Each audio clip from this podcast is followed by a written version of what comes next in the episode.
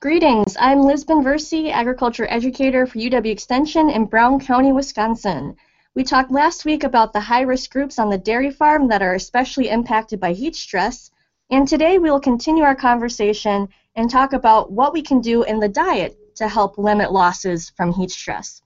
On the panel today is Randy Shaver, Dairy Nutrition Specialist and Professor for UW-Madison and UW Extension, Matt Lippert, Agriculture Agent for UW Extension in Wood County, and myself. Now, there are various ways we can change the diet during the summer.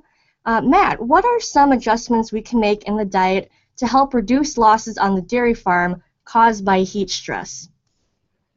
Well, thank you, Liz. Um, in my experience, uh, if you've got a very well balanced diet uh, initially, um, that diet is going to serve you well uh, even under heat stress. What we tend to see is if uh, if diets are pushing the edge of uh, some parameter in the ration uh, for whatever reason, we'll see those problems manifest themselves more under heat stress.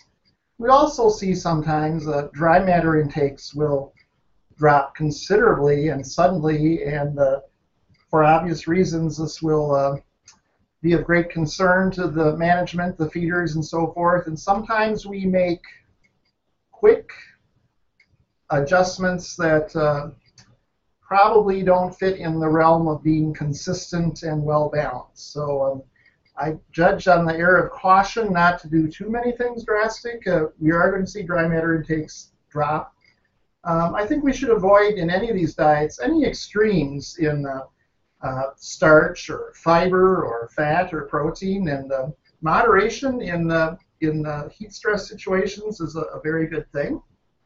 Uh, we know that in heat stress that cows behave differently, so um, they'll sort feed more. they'll they'll um, they'll gather and, and they'll crowd in areas and they'll uh, eat less frequently. Uh, but sometimes those diets that they eat will actually uh, be uh, larger individual meal size than uh, normal. So even though their intakes are down, they, they may have a situation of some slug feeding going on.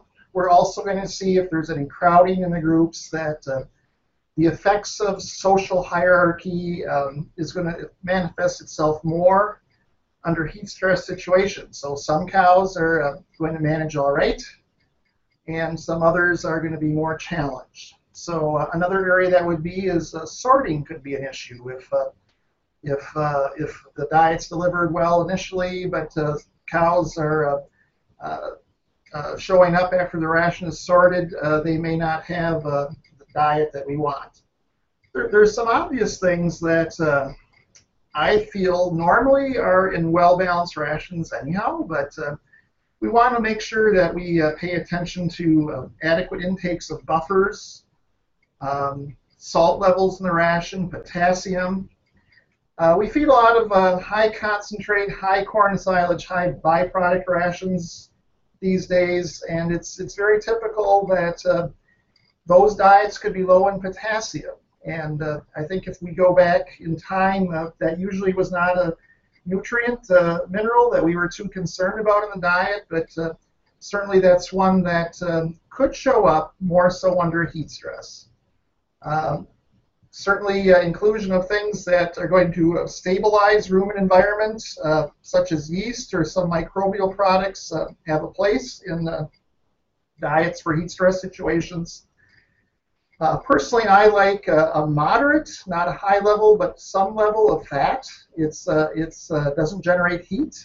It's energy dense, and so uh, in the summer when cows are eating less and need more energy, uh, we can't go overboard with that because we want to keep a healthy and stable rumen. So we should look at the type of fat, but I think a little bit of that in diet is going to be helpful under uh, heat stress situations. And then I would say. Um, um, use your best forages if at all possible. Um, that's going to help with intakes. Uh, we know that uh, some uh, lower digestibility forages actually generate more heat in the diet.